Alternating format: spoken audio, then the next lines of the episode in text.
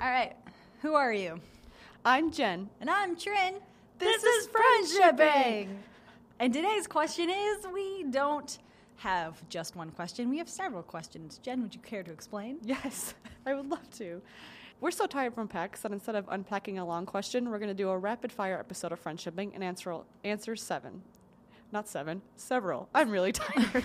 Let's just end it it's here. in seven. there we go. Yeah. Let's keep all of that. Yeah. Friendship between humans has many benefits, but sometimes there is drama and you want to call it quits. Don't write nasty subtweets or punch them in the tits. View friendship at the problem. The first question is Hey, I love your podcast. I've been having some trouble readjusting to life after returning from a semester abroad, and I was wondering if you had any tips. Thanks. Jen, you want to start off on this one? Yeah, what a good question. So, this person didn't tell us specifically what they're having trouble with, so I'm going to assume that they're having trouble readjusting to life in general. It could be that they're tired, that they're not feeling well, that they're having trouble with friendships, they're not having great social interactions, they're not doing great at their job or their school. Um, it could be a lot of things, and it probably is a combination of all of them.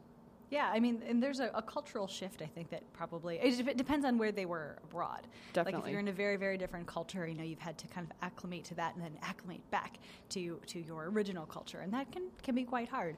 Um, so I spent some time abroad. I studied abroad in Germany, and when I came back, I felt the same way. And all in all, it was an extremely good thing because I actually feel that I permanently changed. And that might be the case for you. Maybe it was a very strong, growing experience for you. Um, but ultimately, you will be able to find uh, the swing of your old life again. Yeah, absolutely. You're a person who is constantly changing and growing, and you just experienced something that threw you forward in a big way. Like you didn't, ex- you experienced a lot of changes in a very small amount of time. I'm still coming down from PAX, which was a week long. A semester abroad is a big deal. That's a that's a long time away. Yeah, I mean, I think at the end of the day, it's just take it, take it easy, man. Give yourself a break. Like, Go that's- easy on yourself. The thing that you're going through is legitimately difficult. So just have some tea and a nap. Make sure you're taking care of all the basic things like a regular sleep schedule, eating properly, don't strain yourself, and have some tea. A lot of tea. Second question What's your favorite smell? I hate this question, and you know why. I know why. Tell them why, Jen. I don't have a sense of smell. She really doesn't. I fart all the time. I never know. She never knows. Yep, it's it's like when we share a hotel room when we travel. I'm like, fart it up, Trin. I'll never know, unless unless you're loud about it. But you, I usually, I'll just tell her though. I'll be like, guess what? this is so gross. I know. None I seriously, this is true. no, it is true. Oh, I don't you- have a sense of you smell. don't have a sm- I never have. So people will be like, oh, the garbage in the kitchen really smells, and I'll be like, really? Everything is, is fine for me. Or like the other day in the office, someone was roasting coffee beans, and they they were like, Jen. You seriously can't smell that. And I was like, smell what? What is happening with that fancy looking toaster? The coffee roaster is very strong smelling. Nope. Um, It's not. As the resident person with an olfactory sense, I love the, the smell of like good, like actual good smelling things, like cinnamon toast crunch. But I also love the smell of like awful smelling things. Like I fucking love varnish, and I love Really? this. Yeah, and I love I love the smell of gasoline a lot. What the hell is wrong with you? Like a Well, lot I of don't. things. I don't know. I Like- mean, like I, I might like it too. Who knows? We'll never know. Fresh asphalt. You hate the smell of like that. You hate the smell of the '90s though, like Bath and Body Works cucumber melon Yeah, stuff. I do. you don't like the, how the '90s used to smell. I don't. like if you go into a Bath and Body Works and you smell like cucumber, lemon, potpourri, whatever the shit you used to spray on yourself when you were in junior high. I hate that shit. Yeah, I'm It- glad I get to miss out on that. It- this is also this lends credence to the fact that I'm part robot. So I just love Totally. all the disgusting smells. All right, question three. but seriously, can men and women ever just be friends? Ugh, this is the most boring question of all time. Of course they can. Yes, they can. Yes. you fucking idiot. Yeah. We'll revisit this in the future just because people. I mean, when I used to have my friendship vlog, people asked me this like once a week. But Wow. why do people not know this yet? Are they really young? Are they like in middle school? I don't. I The, don't know. the short answer is yes, and the long answer is extremely yes. Well, we will, we will revisit this at some point. Number four. I understand the importance of women only safe spaces and that sometimes things aren't meant for everyone. So, as a dude, am I like allowed to listen to friendshipping? Would you suggest I listen to it to learn how to be more sympathetic and empathetic to women? Thanks. So I'm glad you understand the importance of women-only spaces because many people don't. The sh- a short way of answering this is if you don't create, uh, if you don't carve out a space that's safe for women or exclusive towards women, then that space doesn't exist at all. Like you have to, you have to carve it out yourself. These spaces are important because they focus on understanding and healing, and they cut out debates. Like some things aren't worth debating. I think the best thing that you can do as a man uh, listening to um, a public women only space, which this is, we encourage people of all kinds of genders t- to listen to friendshipping, and, and we hope that you get something out of it. But just we ask that you don't d- demand space and time because it's not intended for you. If Yeah, that makes any sense. absolutely. But this was a good question, and I'm glad that we went over Me it. too. I mean, in a safe space, what's great about it is no one is demanding or dominating the conversation. Mm-hmm. So, of course, you can listen to Friendshipping and other lady centered podcasts. In fact, I would actively encourage it. A podcast, especially, is for listening. It's not like barging into like a ladies only board game night and being like, where do I sit? So I would definitely encourage you to seek out media that is not intended just for you. That said, it's not your job to engage in that media always. Like you don't need to leave comments or elbow your way in. Listening is the best thing you can do here. You can absolutely leave comments, but uh, to demand the time of a, a, woman, a women-only space, I think, is not what a conscientious person would do. Um, so just make sure that you're not attempting to monopolize it or make it for yourself, and you'll do fine. The fact that you're asking this question leads me to believe that you wouldn't do that anyway. You're already thinking about it. Hell yeah. Question number, I think, four. what was the best part of PAX East this year? Worst part? So the best part was talking to people who are excited to talk about friendshipping. There were more people than I than I thought possible. It I was great. It was wonderful to people to be like, I love. They would come up to me and be like, I love you. I love to talk about friendship, and so do I. And then the worst part was the show floor. It Yeah. is so crowded. I don't really like hard. crowds, and I'm I'm pretty short, so it's kind of hard to feel like I'm looking at everyone's butts all day. For me, I have one specific best moment was I was sitting in the Cards Against Humanity booth and this dude that I had not seen since like my first year enforcing walked by and I just shouted, I was like, oh my God, this guy's name. And he was just like, what? And he did not remember me at all. uh, but I was like, dude, I remember like you were really nice to me. I was having a hard time my first. And like I remember this about you, this about you, and this about you. And he's like, oh my god, no, you totally do know me. I don't remember you at all, but like it's really cool that you do. And so like I, I there I'm sure there are a lot of ways to take that, but for me it was entirely positive because it was like, okay, yes, this was the space that that was mine, and I don't know, it felt good. And really like any and all of my interactions with my like old friends, my enforcer friends, was really positive. And then in the in in, in the indie mega booth, like all the tabletop games were super nice to us, and all I mean all the video games too, but the tabletop people are Right, our crew, and right, right. I really enjoyed our panel, and like I enjoyed parties and. Liked hanging out with my friends, and okay, I had a nice time at PAX. yeah, you did. Uh, but the worst was every awkward thing I said. Nobody is exempt from that. Like Oh. nobody. So far, this whole week has been like an awkward social interaction hangover. Yes. Ugh. Super yes. It's helpful though, knowing that everyone feels this way. We yeah. can all suffer together. And it's like so now we're dealing with the um, like you make a new friend or you reconnect with an old friend thing, and you guys are talking a little bit more than you usually would be, and you're like, ah.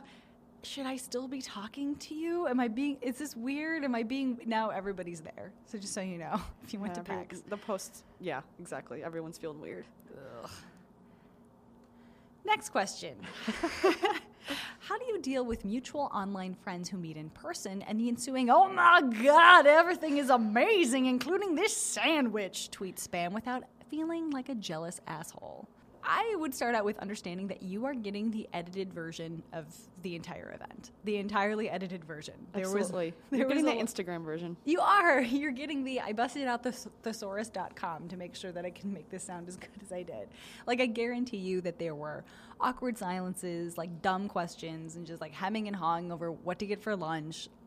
There was a lot going on there that nobody is telling you happened. Right. They're not tweeting about how weird it was to meet their internet friend for the first time. They're Right. celebrating the good parts about it. Right. They're not talking about how they sat on a bench alone. That's it. Yeah. I sat on a bench alone for a little while. I like this question because this person is acknowledging that they do feel jealous. And it's okay to feel jealous a little bit. You're not letting it poison your friendship. You're acknowledging that you feel this way, which is legitimate. You wish you could have been part of this event.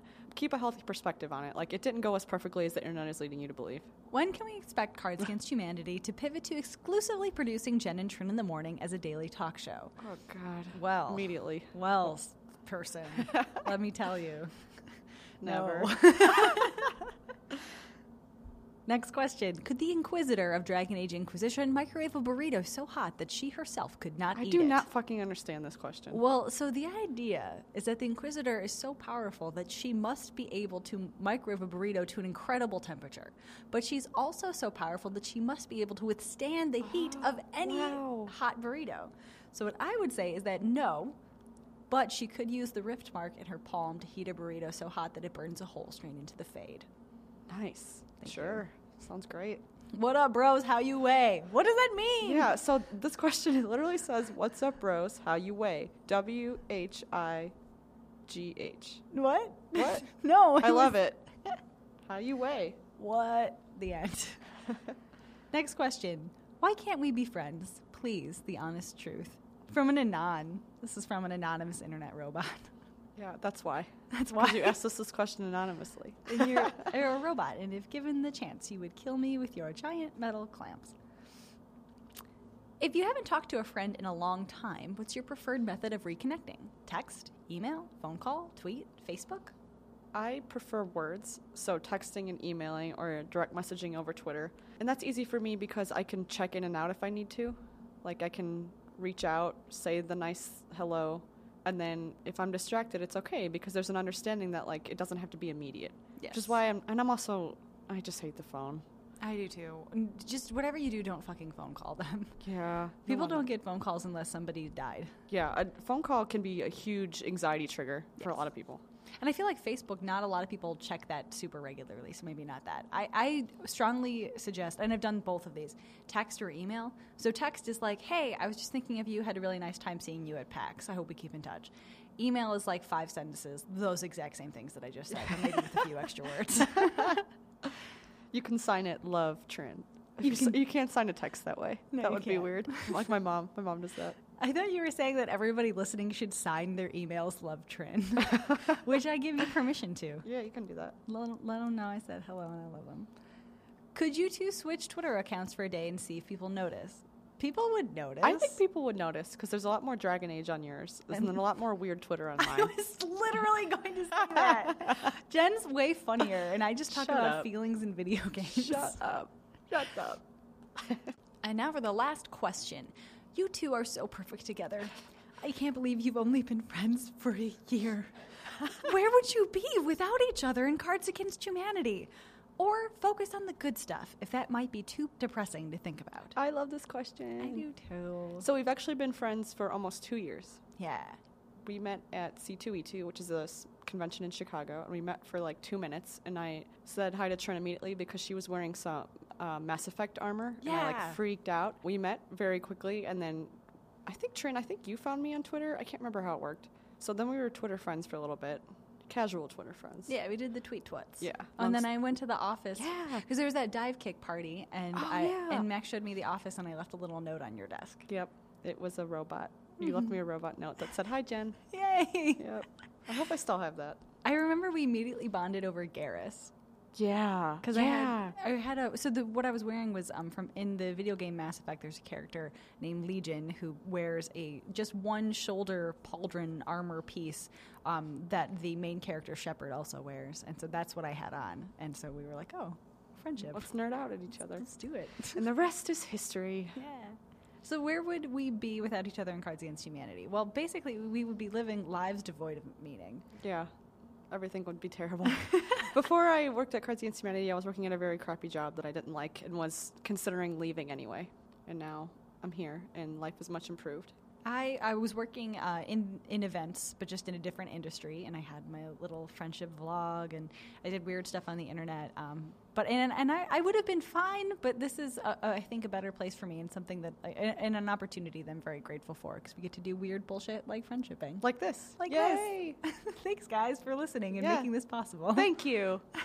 yeah, thanks everybody for your questions, and, and thanks for being game for this rapid fire version of friendshipping. Yeah, next week we'll, we'll next week we'll answer a, a longer question and take more time with it and discuss it. We actually got a couple of questions that we wanted to go in uh, into more detail, but that were submitted for rapid fire questions. So we will go into those in full on episodes as well. Yeah, we got some great questions. Thank you so much. And I wanted to mention that we got cool buttons made. Oh yes, we made friendshipping buttons. They're I- so cute. We're gonna be at Emerald City Comic Con. Um, I think most of the time, just kind of hanging out, like walking around. And if you guys see us and you would like a button, you have but to ask, and you can have one for free. They were designed by the perfect Emily Haasch, who is at E M H A A S C H at Twitter. You got it. Good yeah, job. Thank you. All right, till next week. Bye. Bye. View friendship at the problem.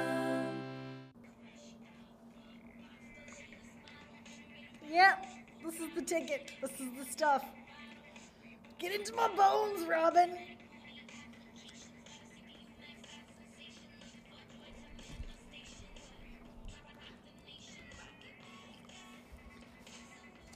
We've been recording the whole time.